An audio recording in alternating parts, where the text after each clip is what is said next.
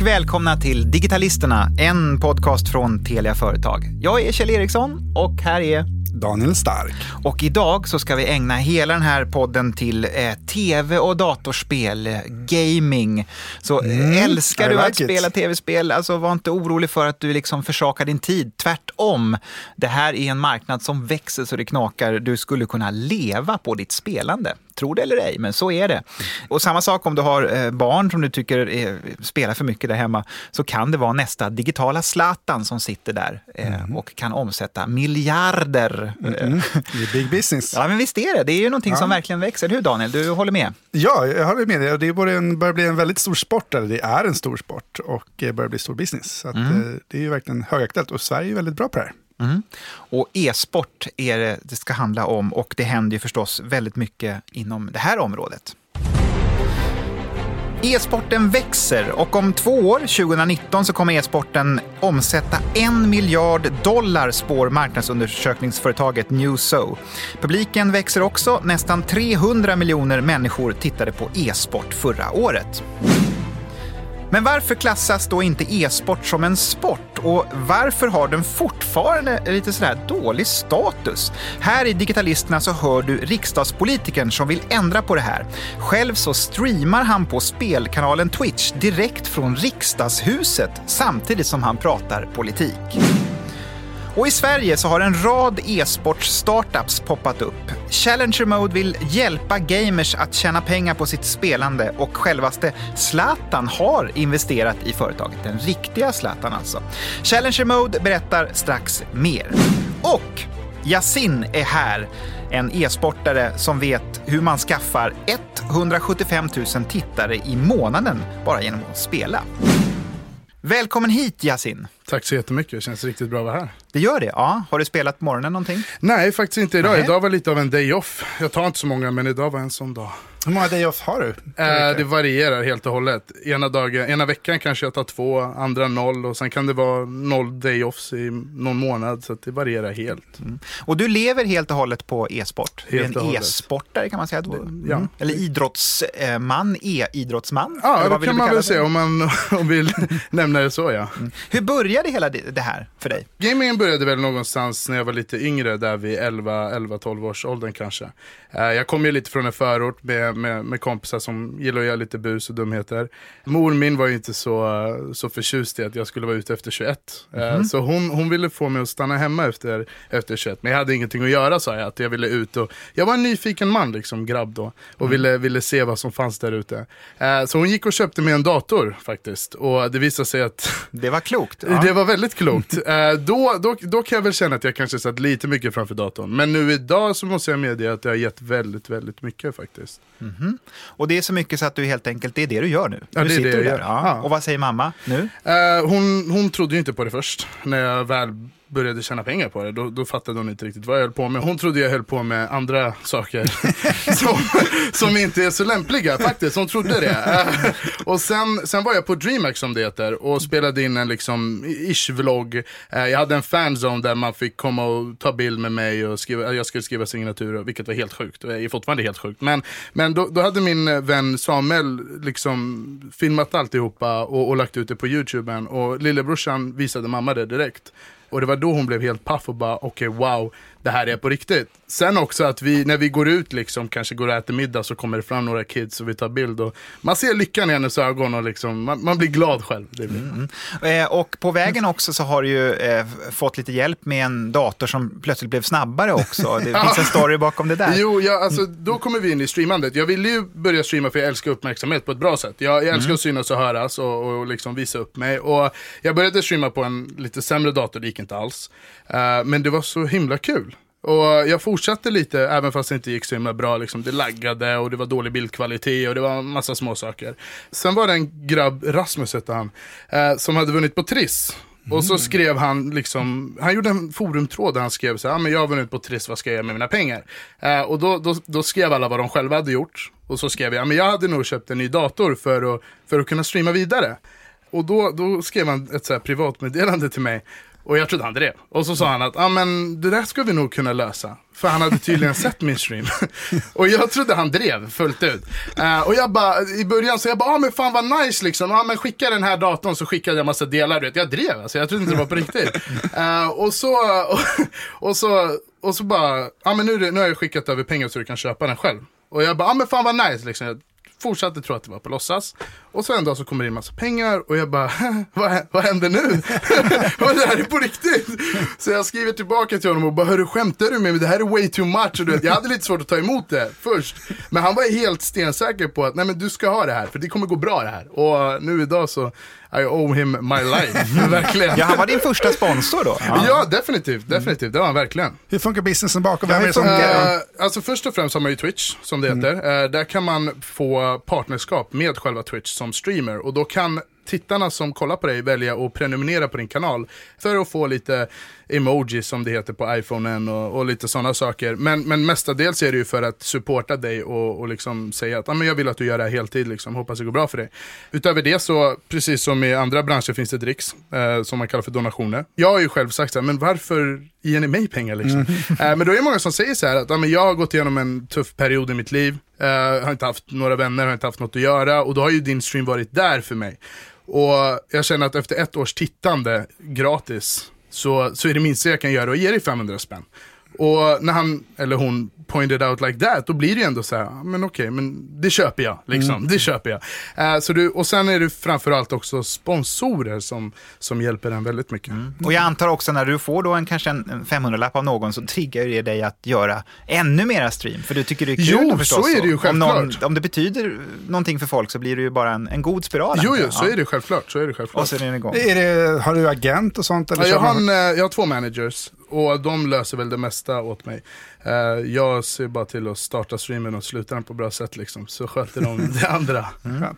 Men om vi, om vi går in lite på det här med lite fördomar och attityder och så när det gäller då e-sportare och så tar vi och lyssnar på ett klipp eh, från gammelmedia. Ja. Hur det kan låta när, när Pewdiepie var och besökte Skavlan. Yes. Eh, och då lät det så här. And, and, and you must explain, please explain. You, you play computer games. Pretty much, yeah. Any video game there is. So, so what you do is that you film yourself while you're playing. Pretty much, yeah. This is this is uh, as of now, it's your day job. Pretty much, yeah. I, I play video games all day. People don't understand the struggle. ja, man riktigt hör där han... You, you, you, you can live on... Wow. You play, play, play video game. Det är liksom så här, wow, hur gick det här till? Det är, så ja. det är som att det är som en gammal generation som nu vaknar upp och säger, vad hände här? Ja, så, möter du det här? Eh, jag då, gjorde då? väldigt mycket då, eh, mm. men allt eftersom så minskar det markant. Det mer, nu blir det mer den här, ja du håller ju på med dataspel, det Just har jag det. läst om, det håller ju på att bli jättestort. Så blir det mer den, den approachen jag får idag vilket mm. är skönt. Mm. Kan du ge några sådana härliga bilder från när du har varit och, och, och, tävlat och så, hur det kan vara när det är liksom fansen kommer och, och så? Alltså det är ju, i början så fattade jag ingenting. Varför skulle du vilja ta en bild med mig? Varför skulle du vilja få en autograf av mig? Uh, och jag fattade inte att jag faktiskt var lite av en förebild, att folk ändå följer vad jag gör och vad jag säger och hur jag är som människa. Men det var ju, vi går tillbaka till just DreamHack, det, var, det måste vara där som jag insåg vikten av vad jag gör. För det var väl där som det kom dels fram en liten kid, 15 år, eh, och bara, vad snusar du? Och så jag bara, hur så? Nej, jag tänkte börja snusa, så vad snusar du? Och jag bara, vad säger du nu? Han bara, men jag ser ju att du snusar på streamen. Och då blev det så här, wow, okej, okay, det här är inte bra. så då, då försöker jag liksom byta sluta snus. Snusa. Nej, inte sluta, men byta, byta snus lite off stream, off kamera liksom. Mm. Eh, så att man inte ser det. Och sen också har jag skärt ner på, på svordomarna markant. Och, och liksom, jag försöker allmänt att vara en bättre människa. Men det är inte, det är inte bara på ett dåligt sätt, utan jag blir ju själv en bättre människa när jag försöker vara det. Liksom. Mm. Även fast jag i början gör det för att jag ska se bra ut för andra så blir jag ju bra i slutändan själv. Liksom. Mm. Nu låter det som en riktig idrottsman idag när han ja, gör det. Men... som har hälsosam och god förebild. Ja, försöker. Ja. Jag tänkte att de som eh, tittar, hur mycket är underhållning och hur mycket är liksom din performance som gamers? Alltså vad är som, eh, eller bra inte fråga. bara dig själv men rent Nej, men det är en bra fråga. Det, är väl, alltså, det handlar väl om att jag, jag frågade ju streamern själv i början, hur, varför kollar ni på mig? Liksom, mm. Är det mm. för att jag är bra på spelet? Är det för att jag är underhållande? Jag är en väldigt öppen människa som person. Jag, jag har berättat allt för min stream. Alltså bokstavligen allt ifrån, allt ifrån liksom första flickvännen till andra till, till liksom livet i, i, i allmänhet. Jag skäms inte för någonting och liksom, jag är öppen och delar med mig. Och då, blir ju väl, då kollar väldigt många för att de känner att ah, men shit, Yasin går igenom samma sak just nu och det löser sig för honom och han gjorde så här och tar lite livsråd utav mig. Så jag tror jag har en, en del som, som kollar på, av den anledningen för att liksom lära sig lite mer om livet. Och någon kom senast in igår och bara, jag tar studenten nästa månad, hur, hur gjorde du, vad händer, hur, hur går allting tillväga? Och då, jag kände igen den känslan, för jag gick till mina vänner och jag hade aldrig varit på en student innan jag tog studenten och bara, men grabbar vad, vad händer, hur gör man? Springer ut, vad är det? Och så då, då kände jag så här, men jag förstår din, inte struggle, men jag förstår din liksom, att du tänker på det och jag, jag är här för att hjälpa dig. Så jag har nog en del som kollar av den anledningen. Sen skulle jag vilja säga att jag är jävligt duktig på spelet. Får jag svära? Ska vi säga då, och det här är då eh, Counter-Strike. eh, Counter-Strike som Counter-Strike, spelar. precis. Så jag tycker, jag tycker att jag är jävligt duktig. Och då tror jag att jag har väldigt många som eller jag vet att jag har väldigt många som kollar för att lära sig också, för det är många som säger, men hur gör du det där och hur, hur tänker du i den situationen? Så att det är en mix av båda och jag säger många gånger att det är, det är Mm. liksom lättast att slå igenom om, om du har en balans, att du både är underhållande och duktig på spelet. Mm. Om man jämför det här med då, eh, liksom den, traditionella idrotten, alltså folk som, som Stefan Holm som hoppade i höjd förut, du vet, Ja. sprang och så hoppade han höjd och så. så här. Eh, Är det någon fördel här egentligen, jag tänker varför det växer så, så det knakar? För att det blir en väldigt härlig eh, kontakt med den som utför sporten, ju, eftersom ni då kan Ja, streama och precis. prata. Medan en, en klassisk friidrottare liksom, står man ju på håll och tittar när han hoppar eller skuttar eller Ja, springer runt Ja. någonting. Men här är man ju med hela tiden. Det är lite grann som man tänker sig att det satt en kamera på varje Ja fotbollsspelare. men precis, liksom vad gör- de gör så. på sin privata tid. Och Ja. det håller jag helt med, jag tror att det är en stor faktor att man faktiskt kan följa proffsen på det privata planet. Och det är inte bara via Twitch, det är via Facebook, Twitter och Instagram och sociala medier i allmänhet. Men, men jag känner personligen att om jag kollar till exempel Cristiano Ronaldos Instagram idag. Det enda han lägger ut är när han skjuter på en boll. Det är ingen, det är ingen liksom feeling. Medan som du kollar på, ja men säg Olof Meister som är ett väldigt, väldigt välkänt eh, namn eller Get Right. De lägger ju ut liksom mer privata bilder, liksom där de skriver, nu är jag med mina vänner och grillar och liksom vad gör ni? Så att de är lite mer inåt i communityn liksom. Ah, att de okej. försöker, försöker hitta en balans där, att de känner varandra liksom. Och jag tror att det är en stor faktor till varför e-sporten Mm. växer.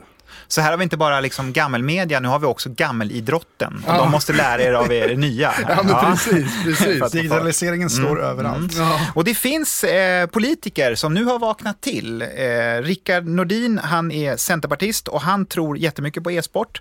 Och han har då brandat sig själv som Sveriges, kanske antagligen världens enda e-sportspolitiker.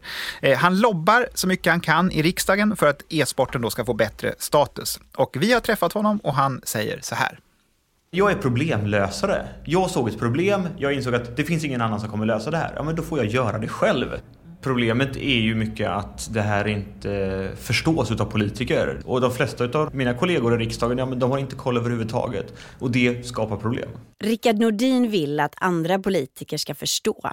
Han har en Twitch-kanal som fått stor uppmärksamhet. För det är inte vanligt att en politiker streamar samtidigt som han pratar politik. Och när andra politiker får veta att han fått rubriker utomlands för att han är en politiker som gamer, då blir de nyfikna. Till och med talmannen fångade mig dagen efter min premiärsändning och frågade vad är Twitch Rickard? Det här måste du förklara för mig. Och så fick jag chansen att göra det och då har jag ju lyckats. Då har jag kommit in och fått chansen att berätta för dem vad e-sport är, vilken potential som finns, alla roliga möjligheter som man kan göra. Och det är precis det som är mitt mål. Så när jag får chansen att berätta om att hur många som faktiskt tittar på det här, hur många som tittar live när det är stora tävlingar och prispengar och alla de här sakerna. Men kanske framförallt också de sakerna som politikerna själva är så himla nyfikna på. När, när jag ser att gymnasieskolor klarar sig kvar tack vare att e-sport, man får starta en e-sportutbildning. Att man får hemmasittare att komma till skolan. När man får IT är mycket mer intressant, både för att vi behöver digitaliseringen i industrin, gamification är otroligt intressant tror jag för svensk industri. Att komma in på de frågorna, då hittar man också en potential som politiker, inte bara unga politiker, bryr sig om. Och det är också vägen in tror jag, att få dem riktigt, riktigt intresserade och inte bara folkbilda dem om vad är e-sport. Det kom ju en undersökning ganska nyligen som visar att drickandet bland ungdomar har gått ner rekordmycket. Så vi är på historiskt låga nivåer. Och en av de viktigaste faktorerna är just spelandet. Man väljer rent krasst att stanna hemma och spela med sina kompisar istället för att gå ut och dricka med sina kompisar. Och det är ju jättebra, det är verkligen något som man ska uppmuntra. Att plocka fram de här goda exemplen som inte handlar om, om stillasittande spelande utan där det faktiskt är en positiv hälsoeffekt dessutom. Alltså min mamma är gammal rektor och hon brukar säga att ja, men det finns en sak som vi inte har problem med längre i skolan. Det är engelskan. För alla kan det. Framförallt unga killar som ju traditionellt sett brukar vara de stora problembarnen i skolans värld där skolresultat sjunker och så vidare. Men engelskan är klockrent. Man kan behöva jobba lite på liksom, grammatiken och så vidare. Men, men just kunskapen i engelska språket och det får de med sig från spelvärlden. Att öka betygsnivåer och annat är ju också så här favoritämne för politiker. Speciellt i liksom PISA-resultatstider. Och då, då är det här ett jättebra exempel på där det faktiskt gör skillnad. Ett annat problem som Rickard Nordin ser är att vissa lagar inte hänger med eftersom e-sport inte klassas som vilken sport som helst. Vi har spelare från Ukraina som inte får komma till DreamHack därför att de ses inte som idrottare eller sportare utan de ses som vem som helst som vill komma in i landet och stanna. Migrationsverket och lagstiftningen fattar inte att de här kommer dra vidare till nästa turnering om en vecka. För de vill inte vara i Sverige utan de vill ju dra vidare för de är världsstjärnor. Vi har ett exempel på en ryss som inte fick arbetstillstånd och spela med ett svenskt lag. Därför att man såg inte det här som ett arbete. Eh, och de reglerna måste ju ändras. Det är ju som att du skulle porta Marta från damallsvenskan. Världsstjärnor som vill komma hit och tävla och jobba i Sverige, de ska ju såklart få stanna. Och det är ju ett jätteproblem när då inte reglerna hänger med. Vad är din vision då för politiken när det gäller e-sport? Alltså, jag har just nu gett riksdagens utredningstjänst, det är så här, vi kan, men lite som ett eget Wikipedia. Vi kan fråga dem om vad som helst och de får ta reda på det åt oss. Jag har gett dem i uppdrag att ta reda på, okej okay, men vad har vi för lagstiftning där man idag kräver ett medlemskap i Riksdagsförbundet? För det är där jag vill likställa e-sport. Jag vill inte ha särskilda fördelar för e-sport. Jag vill bara att det behandlas lika som allt annat. Och skulle man kunna få ett jämnt skägg där, att man får samma förutsättningar, då tror jag vi har kommit extremt långt. Då tror jag att e-sporten och politiken kan växa hand i hand. Man kan hjälpas åt och göra de bra sakerna, för det finns en otrolig potential i e-sporten. Vi behöver ju fler tränare och managers och utbildare i de här sakerna. På samma sätt som fotbollen har växt i 150 år och har professionaliserats på det sättet. För att jag tror att det finns den potentialen i alla de här bra sakerna som, och det har vi bara sett början på. Det finns otroligt mycket fler bra saker som jag tror kan komma ur det här. Om vi gör det på rätt sätt och om politiken bara låter e-sporten växa på lika villkor.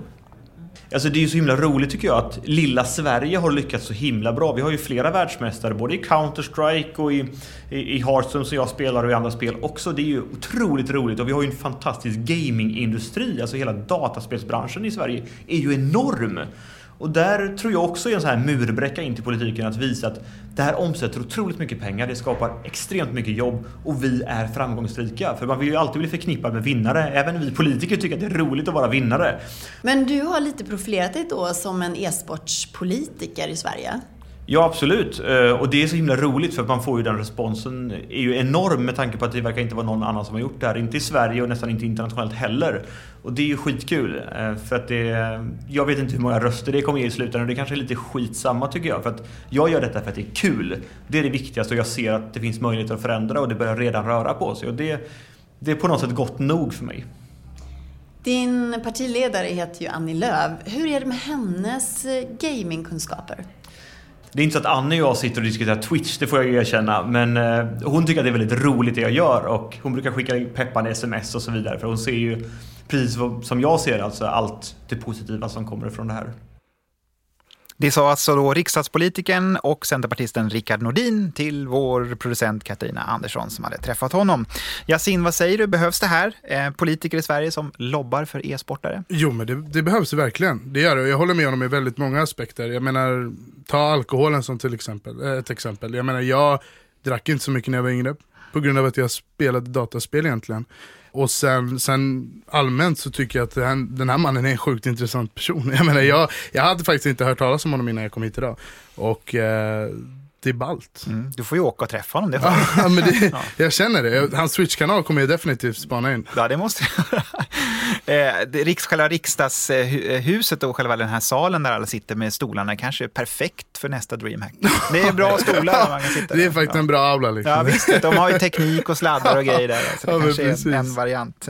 Eh, vi ska nu säga hej och välkommen till eh, en till gäst, Robel Efrem, som är vd för en av Sveriges eh, e-sport-startups eh, som heter Challenger Mode. Välkommen hit. Tack så mycket. Hej. Innan vi går in på vad Challenger Mode gör så måste jag också höra lite grann här, vad säger du? När du hör eh, Rickard Nordin prata, riksdagspolitikern. Nej, men det är, han, har, han har helt rätt. Liksom. E-sporten är ju fortfarande väldigt ung och ny i Sverige, vilket också är kanske eh, anledningen till varför eh, den är ganska okänd hos den äldre målgruppen. Så jag tror att han gör ett riktigt bra jobb och, och får den att synas. Challenger Mode, vad gör ni? Ja, så Challenge Mode är en digital eh, tävlingsarena som gör det möjligt för gamers att tävla i världens största datorspel 24 timmar om dygnet. Som en slags affärsmodell här för e-sportare eller? Ja, nej, men se oss lite som en digital variant av en idrottsplats. Så människor kan utöva den här sporten, eh, kan tävla i den hos oss och de kan vinna pengar, fysiska och digitala produkter. Mm. Men Och det- 24 timmar om dygnet. 24 timmar om dygnet. Ja, 24 timmar om dygnet. Och eh, det går lite rykten om att eh, Zlatan har eh, slängt in några hundralappar, Ja. eller fler kanske. Mm. Ja, lite mer än så. Lite mer Eh, så. Nej, men absolut. Så, så Zlatan är ju också en gamer. Eh, spelade väldigt mycket Fifa när han var yngre. Gör fortfarande det, misstänker jag. Och eh, han förstår ju liksom verkligen vad det, vad det handlar om. För många så är gaming en ganska seriös passion. Och vi gör valet att ta den passionen på allvar. Och det är där vi ser en framtid. Men, men vad har varit utmaningen alltså, innan er? Vad är det som har varit problemet som ni vill adressera? Vår mission är på något sätt att göra e-sporten minst lika tillgänglig som traditionell sport. Precis som man kan gå ner till idrottsplatsen och hitta några att spela med så Mm. Absolut. så hittar du där. Och hur gör ni då? då? Hur Ja, gör ni då? hur går det till? Ja, men alltså, så, tittar man på traditionell sport, liksom, vill, du, vill du bli nästa Zlatan idag? Eh, Ja, men då, då signar du upp ett korpenlag och så jobbar du liksom från division 10 uppåt. Den strukturen är obefintlig inom e-sporten. Det är mycket slump, det är mycket att du råkar befinna dig vid rätt plats i rätt tidpunkt och bli spottad av då en talangscout som gör att du hamnar ända upp. Så vi ser det lite som, som, som vårt mål att minska den bryggan då mellan amatörer och professionella e-sportutövare genom då att tillhandahålla den här strukturen då med allt ifrån turneringssystem till ligasystem till, till en Men här när du säger då korpen, då låter det som att ni liksom kan hämta modeller från liksom eh, den gammelidrotten som jag nu kallar det för här. Ja, alltså i, i vissa fall så kan man göra det rakt av. I andra fall så behöver man på något sätt eh, ta tillvara på, på faktumet att alltså, e-sporten är ändå annorlunda. Men Vad är det som är annorlunda tycker du? ja, men du kan alltså, relativt då, i en ganska hög ålder, besluta dig för att börja bli riktigt bra i, i en e-sport. Ska du bli nästa Zlatan så behöver du hålla på ganska ungt. Eh, Mm. Väldigt ungt. Vissa börjar redan vid fyra års ålder och spela fotboll. Och det, det är väl det som, är, som talar för e-sporten. Mm. Exakt. Den, den här eh, riktiga Zlatan då, originalet Zlatan, Mm. har- är han med ibland och eh, man säger, ger, ger lite massage så att, till alla gamers så att de kommer igång och håller musklerna mjuka och kan... Nej, nej han, har, han har fullt upp som det är. Men det är han som det är? Absolut. Mm. Men han finns där ändå? Som, Han en, fin- som en ande? Ja. Vilka spel har ni på plattformen? Hur många har ni? Är det ni jättemånga eller är det några få ni har fokuserat på? Så vi fokar på världens största dataspel. Just nu är det League of Legends och Counter-Strike som vi har på plattform. Ehm, kommer att expandera vår spelportfölj inom en ganska snar framtid. Och vad säger du Yasin här nu? Ehm, jag vet ju att eh, ni har inte träffats förut, det är Nej. första gången. Eh, men det visar sig när vi står här och surrar lite grann att ni är inte riktigt klara med ett samarbete, men det kanske är någonting på gång. Det vet Eller? man det, det får man se. Det får man se. Eh, men jag håller med, jag måste vika in där det där med att det som gör e-sporten så fantastisk är att du, du behöver inte gå och knacka 12 dörrar och fråga t- 15 killar, grabbar vill ni köra fotboll och dra ihop några och spela så, utan nu kan du köra med folk över hela världen och du kan göra det på ett liksom, knapptryck. Det är så mycket smidigare att, att hitta folk att spela med och, och lägga ner den tid som krävs.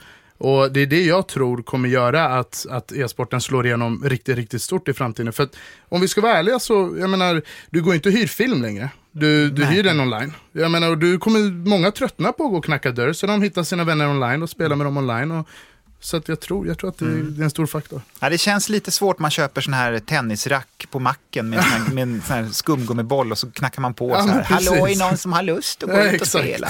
och vad säger du Yasin om den här idén bara kort? Nej, idén är fruktansvärt Det är bra. bra. Jag, jag tror starkt på den och jag önskar Robel och hans crew all lycka, verkligen. Mm, mm. Så ni kommer komma överens? Jag hoppas Det hoppas vi. För det verkar ju som att det är tanken ju. Jag som är en uh, wannabe-gamer, jag har inte spelat på rätt många år, kan jag vinna pengar eller bara är det den bästa Ebba Jessin som kan? Ja, precis. Så, så, så vi, vi tittar ju då liksom på vem du är som, som spelare och så Just det. försöker vi matcha ihop dig med någon som är i ungefär samma skicklighetsgrad som dig själv. Division 10 alltså? Mm. Precis. Och sen så produkten är speciellt utformad för att targeta förstagångsanvändare. Okej. När jag säger förstagångsanvändare så menar jag användare som eh, spelat spel, som är riktigt bra på spel, men som egentligen aldrig tävlat förut och som inte ens kan konceptualisera hur, hur det går till när man tävlar digitalt. Mm. Robert och Yasin, stanna kvar här nu och lyssna. Eh, Jag och Daniel har en liten varsin programpunkt i, i varje avsnitt. Det är då, jag brukar presentera då eh, en app som är världens bästa idag. Sen hittar man alltid på en ny app, så är det ju. Och du brukar ha världens bästa affärsidé Ja. idag. Världens bästa affärsidé idag. Ja, ja, den här gången så är det ju en affärsidé som faktiskt finns, men jag har ju ett konkret problem.